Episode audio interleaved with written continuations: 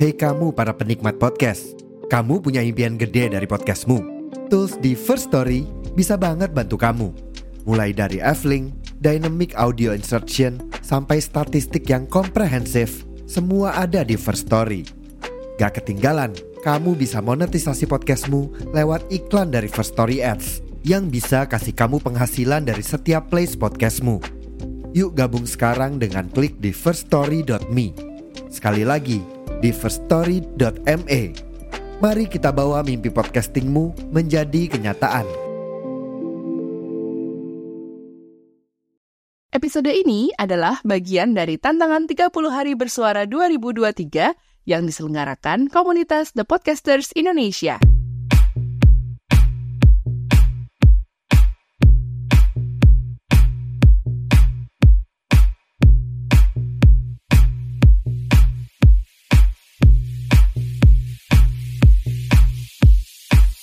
Assalamualaikum warahmatullahi wabarakatuh. Halo, selamat menyambut libur akhir tahun. Gimana gimana bu? Packing udah beres bu ibu? Sanggup perbekalan logistik juga udah full semua? Cash money? M-banking? Chris? Udah pasti saldonya ya bu ya? Cukup ya? Yo wes, yuk cus! Gaspol, ngeng! Ke mana nih kita? Keluar kota? Ke provinsi sebelah? Keluar Jawa atau keluar negeri nih kita? Kita lo aja kali Bu Inung. Saya mah di rumah aja, ngejokrok aja di mari. Boro-boro keluar angkasa ke kabupaten sebelah aja kagak bisa. Nasib, nasib nggak ada liburan. Aduh, duh, duh, duh, duh, duh, duh, duh. My apologize ya bu ya. Maaf ya kalau udah bikin ibu jadi gimana gitu. Aku ngomongin liburan terus. Ya aku tahu sih banyak juga bu ibu yang nggak bisa liburan saat ini. Bisa karena kerjaan yang masih numpuk Atau memang harus tetap kerja tiap hari pantang libur gitu? Atau mungkin karena alasan lain ya? Maaf ya bu ya. Eh tapi meski di rumah aja, aku yakin kok tetap akan bisa membuat suasana liburan ini jadi menyenangkan. Kalau misalnya aku ajakin ibu buat berandai-andai nih, kira-kira pengen bisa liburan di mana sih? Terus mau ngapain aja? Mau liburan sama siapa aja nih? Kenapa kok aku ajakin berandai-andai? Karena salah satu penghiburan bu ibu itu kan saat berandai-andai. Ya nggak? Ya nggak? Ya nggak? Yang penting mah ngehalu dulu gitu. Realisasinya sih bisa kapan-kapan. Aku pun main berandai-andai juga nggak masalah. Bikin happy diri sendiri nggak salah kan? Yowes, stay tune aja ya bareng aku Ibu Inung dalam podcast Bu Ibu. Podcast Bu Ibu. Podcast Bu Ibu by Ibu Inung. Podcast Bu Ibu by Ibu Inung.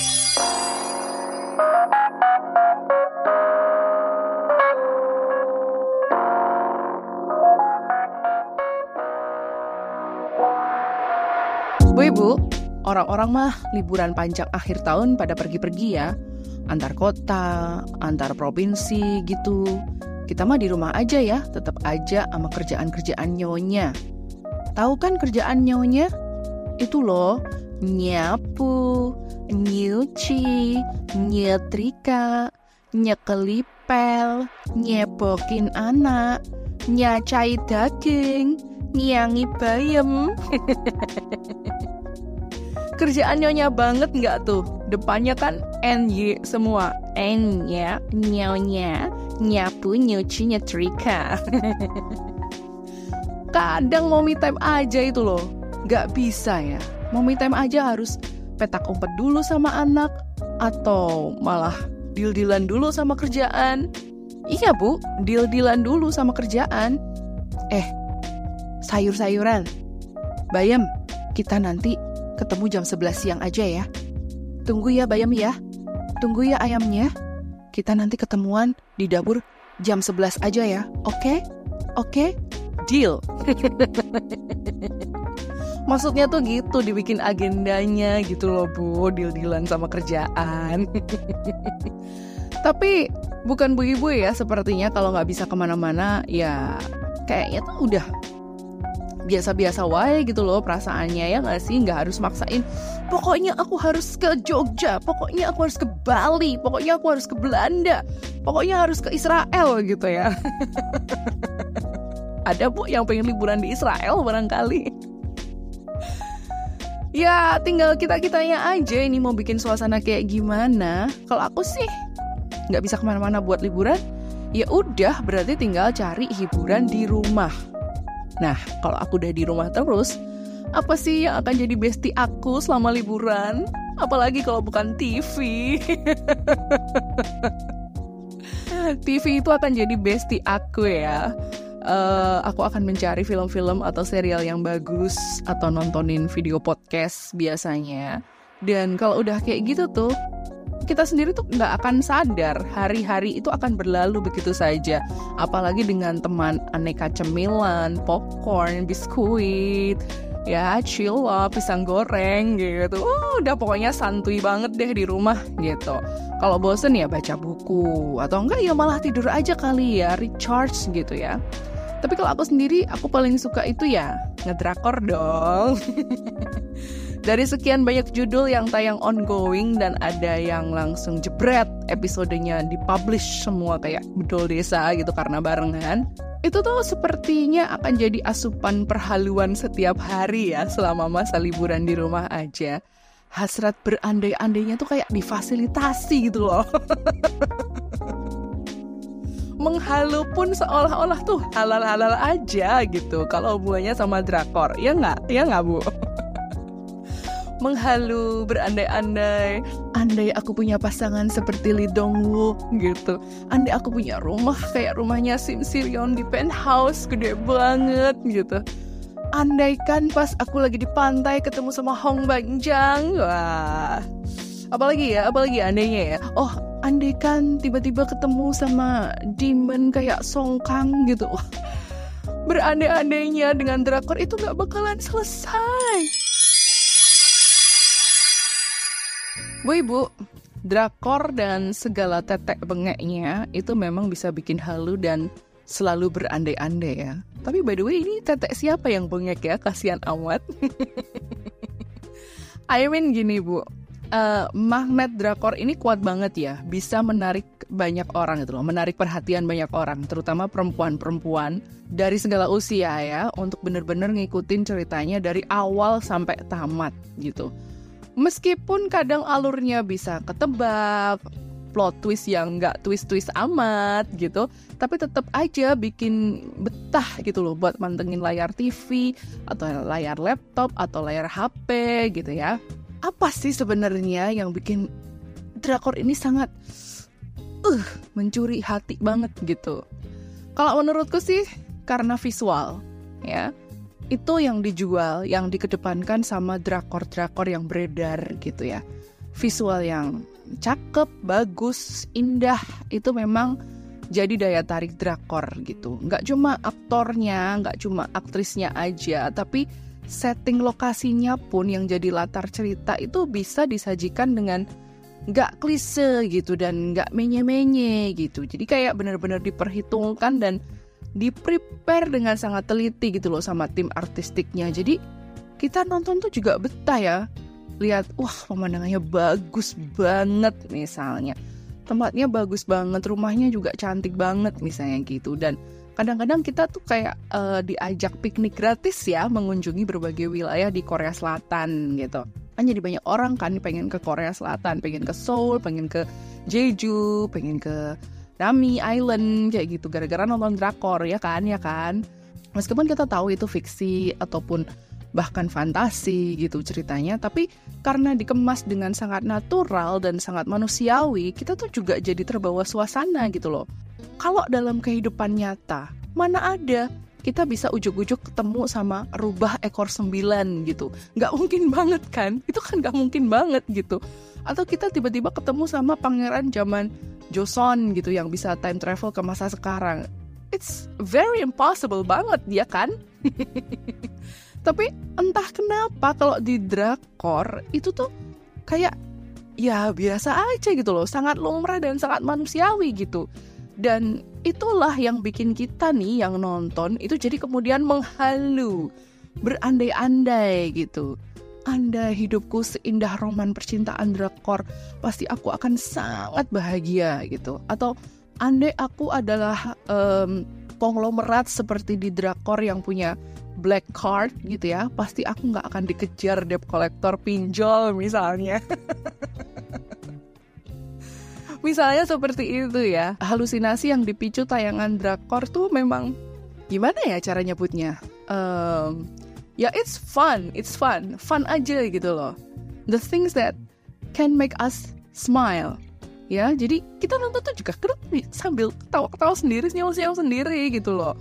Kadang ada cerita receh percintaan anak SMA, tapi karena kita menganggapnya itu manis, uh, so sweet gitu, kita pun berandai-andai. Andai diperlakukan sama cowok seperti itu yang perhatian yang mengkhawatirkan kita gitu yang love language-nya tuh bikin kita deg-deg ser gitu loh bikin dugen-dugen gitu kalau orang Korea bilang gitu. Menghalu dengan aktor Korea yang Jal Seng alias yang ganteng-ganteng gitu ya. Itu adalah cara kita uh, kaum ibu kaum perempuan itu untuk menghibur diri tapi kami ini gitu ya cukup tahu diri dan sepenuhnya tuh sadar kalau mereka itu memang nggak akan tergapai. Namanya juga halu ya, halu gitu. Jadi mari cari yang paling ganteng sekalian, mumpung cuma halu. Kadang malah yang dihaluin tuh bukan aktornya ya, tapi justru tokoh karakter yang dia mainkan gitu. Jadi kita tuh meng menghalunya tuh sama tokoh karakter yang dimainkan si aktor itu. Kalau aku nih misalnya, aku tuh misalnya aku terkesan banget, aku suka banget uh, ketika Lee Dong Wook itu main di Tale of the Nine Tail. Ya, dia itu jadi Gumiho, rubah ekor sembilan yang karismatik banget lah pokoknya gitu. Aku suka banget dia di situ. Aku suka banget karakternya Leon gitu. Atau misalnya ada karakter Hong Du-sik peran yang dimainin sama Kim Son Ho di drakor Hometown Cha-Cha-Cha. Nah ini gempar juga ya, sempat gempar ya tahun lalu. Hong Du-sik itu adalah salah satu penggambaran laki-laki yang uh, bersahabat, yang suka menolong dan tulus gitu loh. Jadi uh, banyak perempuan-perempuan yang kemudian jatuh cinta terdusik-dusik gitu loh. Bahasanya terdusik-dusik sama si Hong Dusik ini gitu. Terus satu lagi nih yang menurutku adalah uh, salah satu penggambaran tokoh laki-laki yang bener-bener green flag idaman semua perempuan gitu idaman semua orang juga kayaknya yaitu adalah karakter uh, Dr. Lee Ik Jun Nah, Dr. Lee Jun ini karakter di Drakor Hospital Playlist. Menurutku green flag-nya itu nomor wahid kayaknya. ya kurang apa coba dia dokter, terus jago nyanyi, jago main musik, dia sangat humoris, setia kawan, nggak ngambekan, setia juga sama cintanya siapa sih yang gak akan menghalu punya pasangan kayak gitu? Bu ibu yang belum nonton boleh loh silahkan dicari judul-judul yang aku sebut tadi ya Ada Tale of the Nine Tailed, ada Hometown Cha-Cha-Cha, ada Hospital Playlist Silahkan ditonton dan menghalu Kalau jadi tokoh perempuan menghalu juga nggak? Oh iya dong berandai-andai menjadi tokoh perempuan dalam drakor itu pasti juga pernah dilakuin. Misalnya gini, wah asik ya jadi Song Hye Kyo gitu, bisa main sama Song Joong Ki di Descendants of the Sun. Andai aku jadi dia, pasti aku udah marah-marah aja tuh ditinggal pergi sama Big Boss gitu. Jadi kalau di Descendants of the Sun tuh peran Song Joong Ki tuh ada julukannya, julukannya Big Boss gitu. Atau misalnya gini, uh, wah andai aku jadi Duna ya aku sih nggak akan tarik ulur sama Won Jun gitu. Pokoknya pepat terus langsung tembak aja gitu. Namanya juga berandai-andai ya. Atau misalnya ini yang lagi hip nih yang lagi hype banget nih. Andai aku jadi Dodohi. Dah lah bikin deal-dealan aja sama si Demon ini si Jong Won itu. Aku juga rela gitu. Aduh maaf ya Bu kalau Ibu jadi roaming Bu Inung nih ngomong apa sih itu tadi siapa aja sih yang disebut gitu. Jadi ini Bu, tak jelasin sedikit ya. Itu tadi beberapa nama-nama karakter tokoh dari drakor-drakor Bu. Ibu bisa cek dan nonton sendiri ya pas liburan ini kalau misalnya nggak ke mana-mana. Tadi yang aku sebut itu dari drakor lama sekitar 8 tahun yang lalu deh. Judulnya Descendants of the Sun. Terus uh, ada juga judulnya Duna. Ini juga drakor bulan lalu rame banget sama drakor yang saat ini lagi ongoing judulnya My Demon yang main Song Kang sama Kim Yoo Jong. Rame banget juga, Bu. ya, gini nih kalau ngobrol sama penikmat drakor garis keras ya. Gak bakalan abis ngobrolin soal tokoh dan juga ceritanya. Yang jelas gini ya Bu ya, sah-sah aja kok berandai-andai jadi siapa, main sama siapa, di drakor yang mana gitu, itu sah-sah aja. Toh juga bikin kita happy sendiri ya kita yang ngerasain happynya itu gitu loh. Dan kita bu ibu itu juga sadar sepenuhnya nggak bakalan ngejar sampai ke Korea buat ditembak itu opa-opa dan ajosi-ajosi itu. No!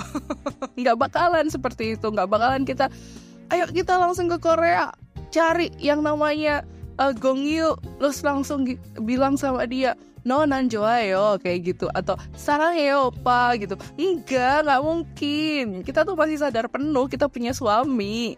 Kita juga cinta banget sama suami kita dan nggak bermaksud banding bandingin suami dengan uh, mereka mereka itu karakter di drakor. Enggak enggak. Jadi pak bapak itu nggak usah pada cemburu kalau pak bapak cemburu berarti memang iya bener dong karakternya di drakor itu lebih baik dari bapak ya nggak? Secara nggak langsung bapak ngakuin itu berarti.